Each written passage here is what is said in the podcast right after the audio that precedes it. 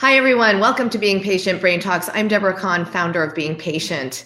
We thought we would do a segment today on how to diagnose dementia, different types of dementia, as well as Alzheimer's disease. We hear from so many of you how difficult it is to get an accurate diagnosis, or some, in some cases, taking many years, as many as five years, to have a confirmed diagnosis.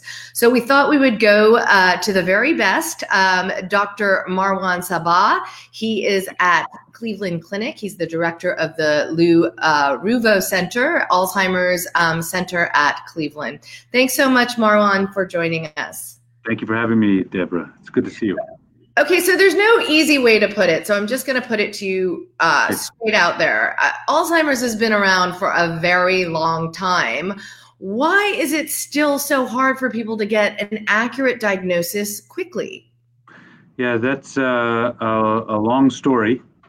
Uh, we know that uh, in 1984, the NINDS uh, uh, published a paper suggesting that you can only make a diagnosis with autopsy or biopsy confirmation uh, to definitively call it Alzheimer's disease.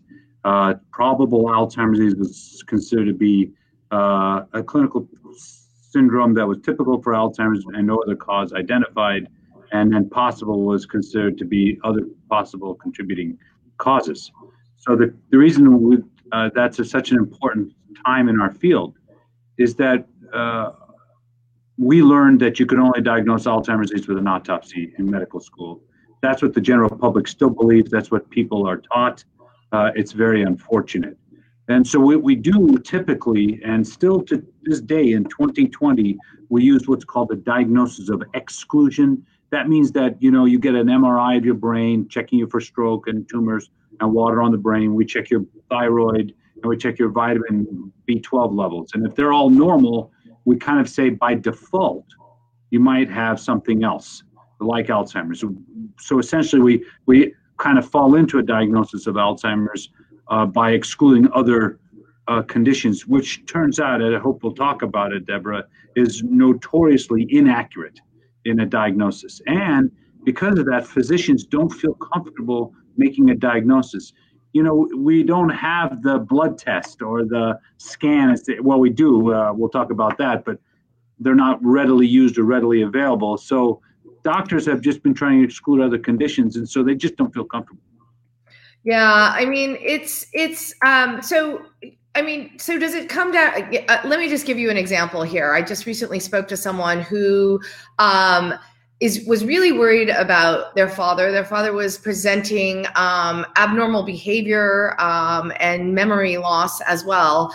Um, went to a very prestigious um, institution. I'm not going to name any names here, um, but wasn't even given a MoCA test. And it was the kid who had to say, "Hey, like, shouldn't he have a MoCA test?" Um, so why? What tell us what the right way what are some of the first things okay someone someone goes to a doctor experiencing memory loss. What are what are some of the first things that should happen? Yeah so the you know i mean i am a subspecialist neurologist. The, the, my day job is taking care of people with alzheimer's and other forms of dementia. But the fact is is that i'm not the point of entry. Point of entry is a patient going to their primary care physician. Primary care physician in many cases, it will downplay or dismiss. Oh, there's nothing wrong. Don't worry about it. You know, it's you're it's uh, you're depressed. You're having trouble sleeping, etc. Uh, they don't even bother to take a complaint of a memory concern seriously. So the point of entry needs to at least at a minimum they should say, okay, well let's evaluate it. Let's refer you on. That would be the best solution we can hope for. But uh, uh we here at the Cleveland Clinic have been trying to re-engineer the whole uh, diagnostic experience from start to finish, and we'll talk, we can discuss that. But the bottom line is, is that a physician should ask about what's what's the worry and how often is it occurring, and there uh, and then go on to do at least a mini cog, MoCA, mini mental, something just to screen them to ensure that there's nothing serious going on. So, um, and I have to ask you about those cognitive screenings because I mean, I've given my mom, I haven't lately, but in, in the past, when she was first um, diagnosed, I'd give her um, a MoCA test maybe once a week. um, she performed very differently each day or each week i gave it to her some sometimes her scores were great other times they were terrible yeah. so how good a measure is that to just even flag cognitive decline? So there's two parts to that answer. First is the moca is harder than the mini mental and second you get something called a practice effect over time. You know, when we used to joke that people will remember ball flag tree or apple table penny from the mini mental and they'll say it when I walk in the door because they've been practicing it. So doing it from day to day or week to week is going to give you a different kind of an understanding than doing it every few months or every six months. So um, uh, we know that um, there, uh, besides the practice effects, we would probably not want to do it as often as every week for sure. Uh, and uh, uh, a lot of things can confound it, right? They have trouble sleeping, they do worse. They may do better in the morning, worse in the afternoon. They may be taking a medicine for pain, may make them worse. In other words, there's a lot of reasons you can see that noise and variations uh, from week to week. So arm us with um, a list of questions. Um, we're taking, we're going to the doctor, worried about um, there may be some problems. Maybe the family is taking the loved one to the doctor, worried there may be something wrong. If we're not seeing a neurologist right away, what are some of the questions we should be asking our GP in order to get um, answers? Yeah, so um, you need to ask. Uh, uh, first thing, are there medications causing a memory issue? I, you know, we we have it's Christmas, so or it's December, so there's the naughty list and the nice list. Certainly, there are lists of medications that clearly affect memory. And so the first thing I would say is, are there, you know, mom or dad is having a memory issue? Are they on medications that could be causing it? Uh, how long has it been going on? Quantify. You know, this has been going on for a week, ten weeks, a year uh, it's getting worse it's not getting worse. It is fluctuating in nature. Uh, they've had physical changes as well. Uh, um, and uh, try to tell the physician that this is not old age and this is something more than and, and is warrant their intention. At a minimum, it should get them to say, okay, well, let's let's get it evaluated and then refer on. Uh, but uh, you really need to come up with a story. You know, it's kind of like back pain, like how long has been going on, what caused it, what triggered it. You want to give them a story of what, how long it's been going on, what is it getting worse, is it not getting worse, things like that.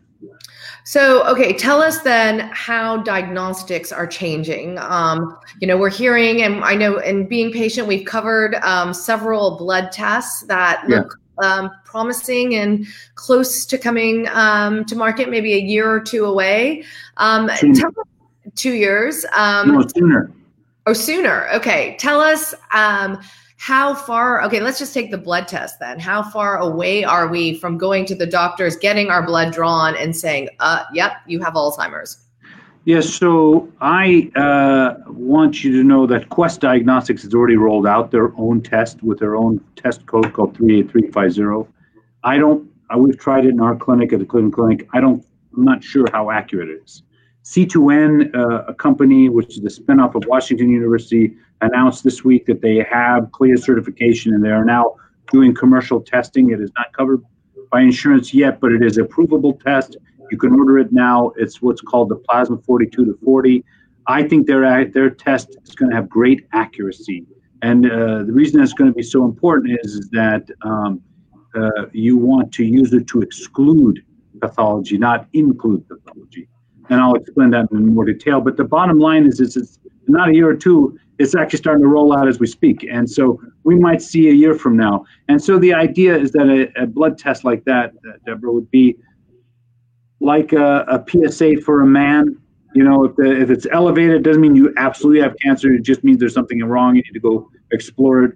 Or if the hemoglobin A1C for a diabetic is elevated, you should go check them for diabetes. It doesn't mean you absolutely have diabetes until they can prove it otherwise. But if the value becomes abnormal, you should say it's worthy of investigation. And what we really want to see is if the value is normal, you don't have the disease, hard stop. So I see it as a first tier screening.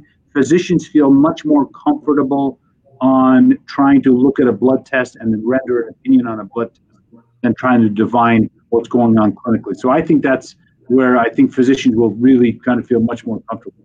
Okay, so but you've mentioned a couple of companies. There's quite a number of them who are are right now um, right. developing blood tests.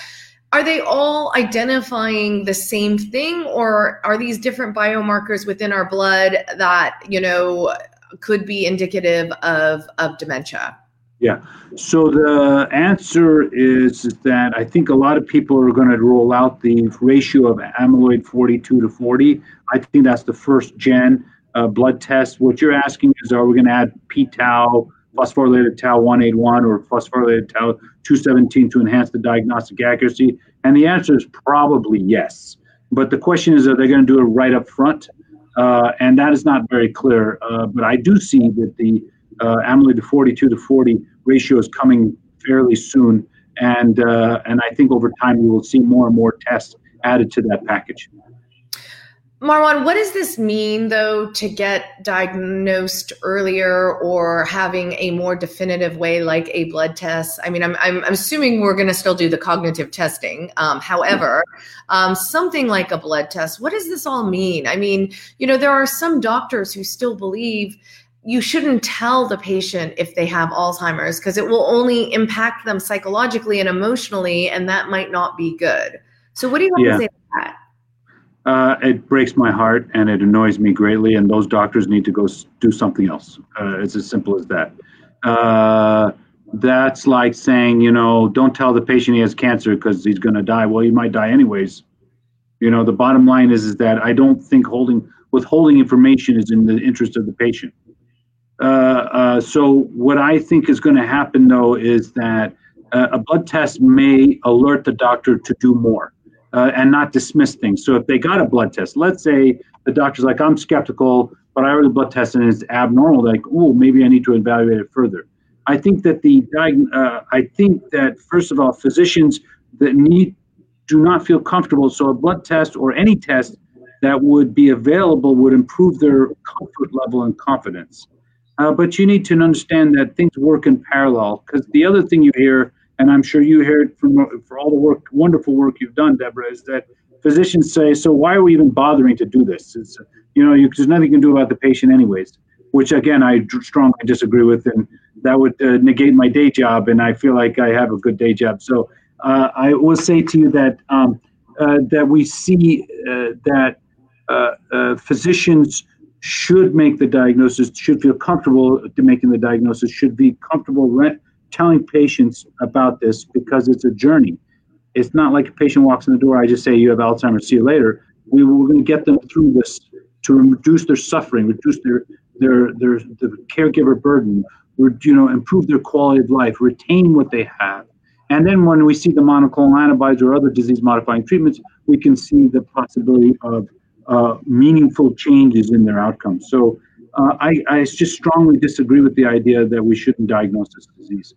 Okay, so and tell us um, technology wise. I mean, again, Being Patient has covered companies that are turning to artificial intelligence to try to create a profile, a risk profile, uh, even uh, a risk score associated with the chances of getting getting um, Alzheimer's disease.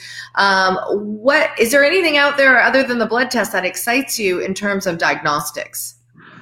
Yeah, so I think that the blood test as a contextually needs to be done in a re-engineering of the entire patient experience, Deborah. I think that the way we go about this is we come up with a, and I published this in paper in 2017. You come up with a structured interview, which includes some questionnaires, which are informant based, and then you do what's called an aggregate risk analysis based on the Kivipelto-CAIDE score. Then you do the bedside mini mental MoCA assessment. Then you do the physical neuro exam. Then you do the blood test, including a plasma uh, uh, test. I'm a big fan of ApoE. I sit very clearly in the minority on that uh, t- topic, so I'm not going to drive down that road because most people disagree with me on that. Uh, and and then I would apply the international working group criteria. I can tell you, Deborah, that we can get to a di- the clinical diagnosis accuracy right now is only 70, 75%, which means we're wrong one out of four times outright wrong. And, and the study after study after study shows this. So we can actually, with biomarkers, get that accuracy above 90% without having to, you know, massively increase the cost of evaluation. So I think that's a, that's a win and can be achieved right away. Uh, and uh, but then beyond that is uh, how do we fashion our, our practice uh, to accommodate changes that are coming? Yeah, I mean, you know, that's like the misdiagnosis. It's it sounds to me that what you're saying is we need to retrain the medical profession. It's not the patients, right? It's not the people coming in saying, "Wait, there is something wrong." It's the answers they're getting from the professionals, um, and maybe the standardization of. But is it possible that dementia is a tricky one? I mean, we know there's a lot of different types of dementia. Yeah. Um, so you know, an expert who may di- be able to diagnose Alzheimer's may not be able to diagnose Lewy body, for example. Right. So, what you know, what's happening in terms of misdiagnosis of different types of dementia? So, misdiagnosis is very common. Uh, I will tell you that even in our clinic, we disagree with the referring diagnosis up to 90% of the time. Uh, so, uh, yeah, I expect the misdiagnosis is occurring. Uh, I will say to you, Deborah, that we are there's a whole bunch of va- highly validated, structured, informant-based questionnaires that are available. There's the Jim Galvin Lewy Body Dementia Rating Scale.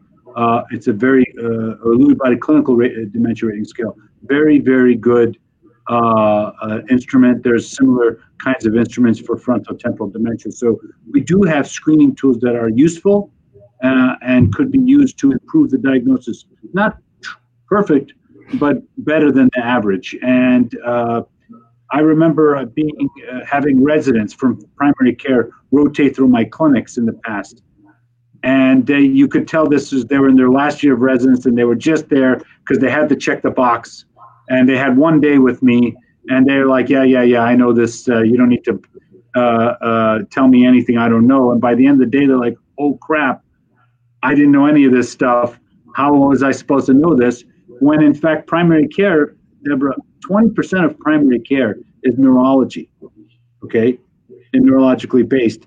And the number one place that patients go to get evaluated for memory issues is the primary care physician. And they're getting, out of 36 months, they're getting one day, if that, of training in this field.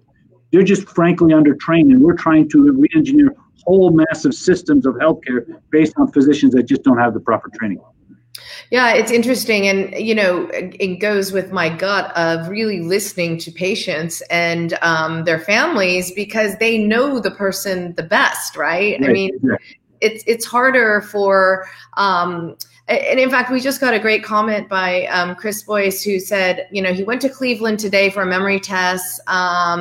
And but when it comes to CTE, which he's obviously been diagnosed with, the doctor told me not enough research is available on CTE. This is exemplifying exactly what you're talking about, right? Mm-hmm. And so, you know, he he, uh, you know, how do we um, how do we make up for these shortfalls? I mean, maybe, just maybe, it's empowering a community of caregivers and patients on educating them about what to bring up, what questions to ask, what to really hmm. press on. I mean, too much, too much of the time, I feel like you know people walk away feeling completely defeated like they weren't taken seriously enough yeah and it's so true and it's a very frustrating uh, uh, for, for the super specialist and for a lot of patients. Uh, you know, I think a lot of times I'm dealing with patients and like, oh my God, thank you for at least giving me a sense of what I'm dealing with. It's not always great news, but at least they know what they're they're up against and they can have some way forward.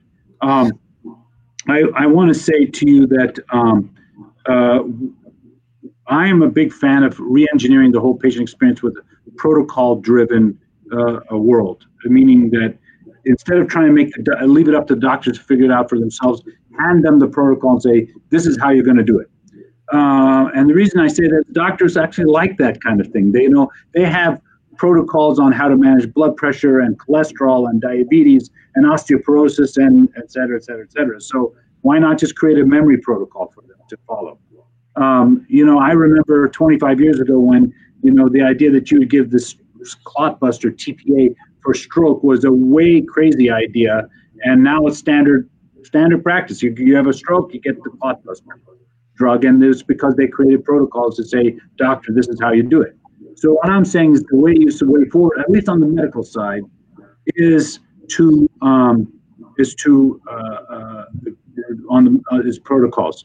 On the patient side, I would say to you, look it up, create checklists. There are a lot of warning signs. You could actually create a checklist, say, yep, dad's doing this, yes, dad's doing that, et cetera, et cetera, et cetera. And then say, doctor, uh, in fact, we are actually been talking about doing a lot of these screening before they ever come in to see us. So by the time they walk in the door, a lot of companies and a lot of places online are, I would have a report of what the patient's already experiencing by the time they go and see me. And that's, that's being developed as we speak by many groups in the country. Uh, so I, I, would say to you that uh, that's the way physicians is the patient would have checklists of like, yes, this is the scores, this is what he's experiencing, and that would take away the guess guessing. What What are some of the? I mean, you see so many patients. Um, what are some of the more common early signs that you see people coming to you um, with? Like, what, what when they're first getting to you? What What are they saying? What are some? Right. You know. So, we had a, such a, a demand around these kinds of questions that actually created our own, our own screening tool, published, copyrighted, available online. It's called the Alzheimer Questionnaire uh, uh, we prefer it to be administered by an informant or answered by an informant.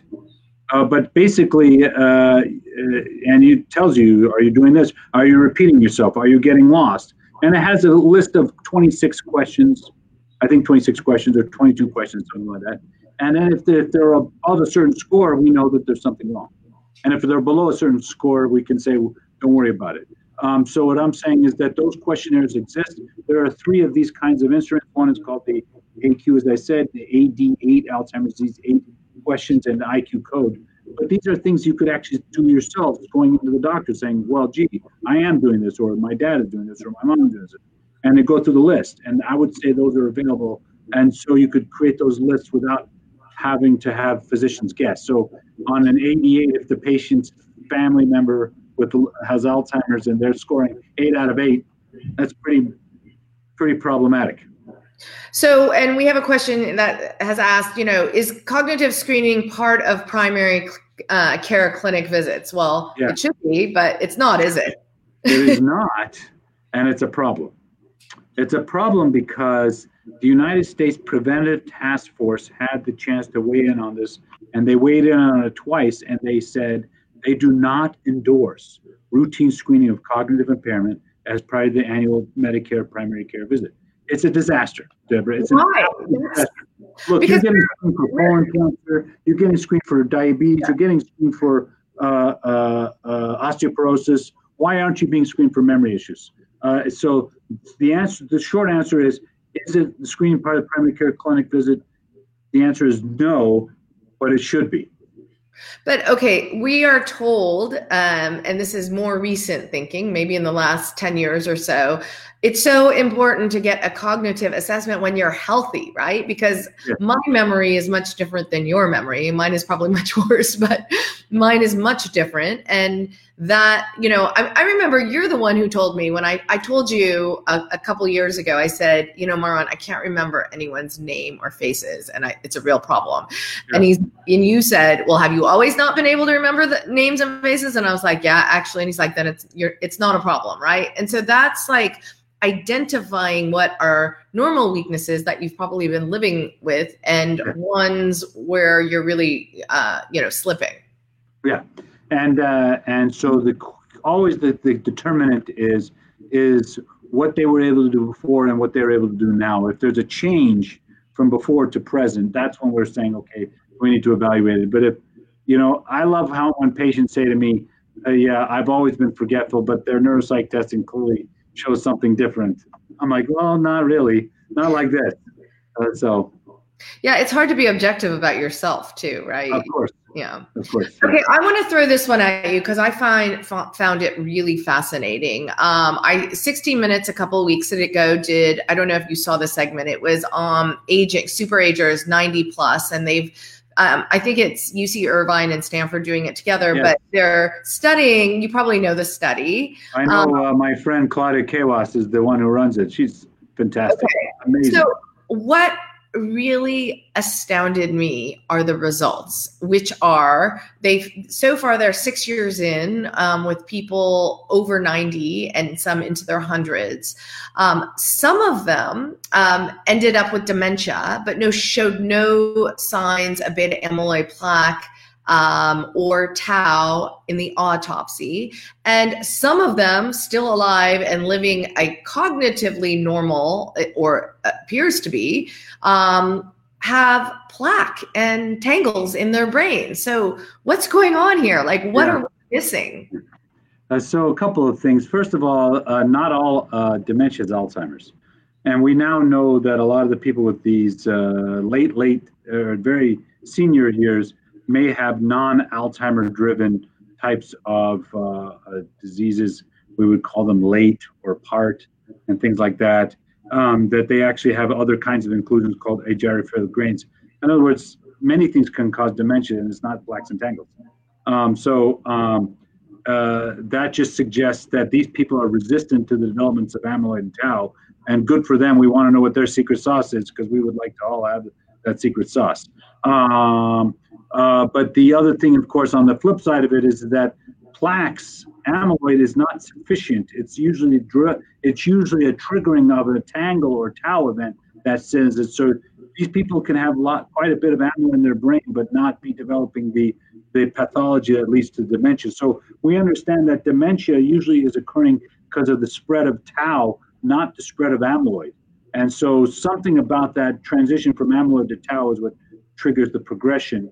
Uh, and so we uh, we're still trying to figure out why you can have such a huge amount of amyloid in your brain, uh, uh but not develop dementia. I don't think people have settled on a reason why. Yeah, it's it's fascinating. I found that, that study incredibly fascinating. Um, okay, and a question: aside from blood-based uh, biomarkers, what are other potential diagnostic tools? Is there anything on the horizon that we should know about? Yeah, two things that are, are relevant is, of course, now we have PET scans that are available. They're not covered by Medicare, unfortunately, even though the data shows they're very, very informative and they are approved.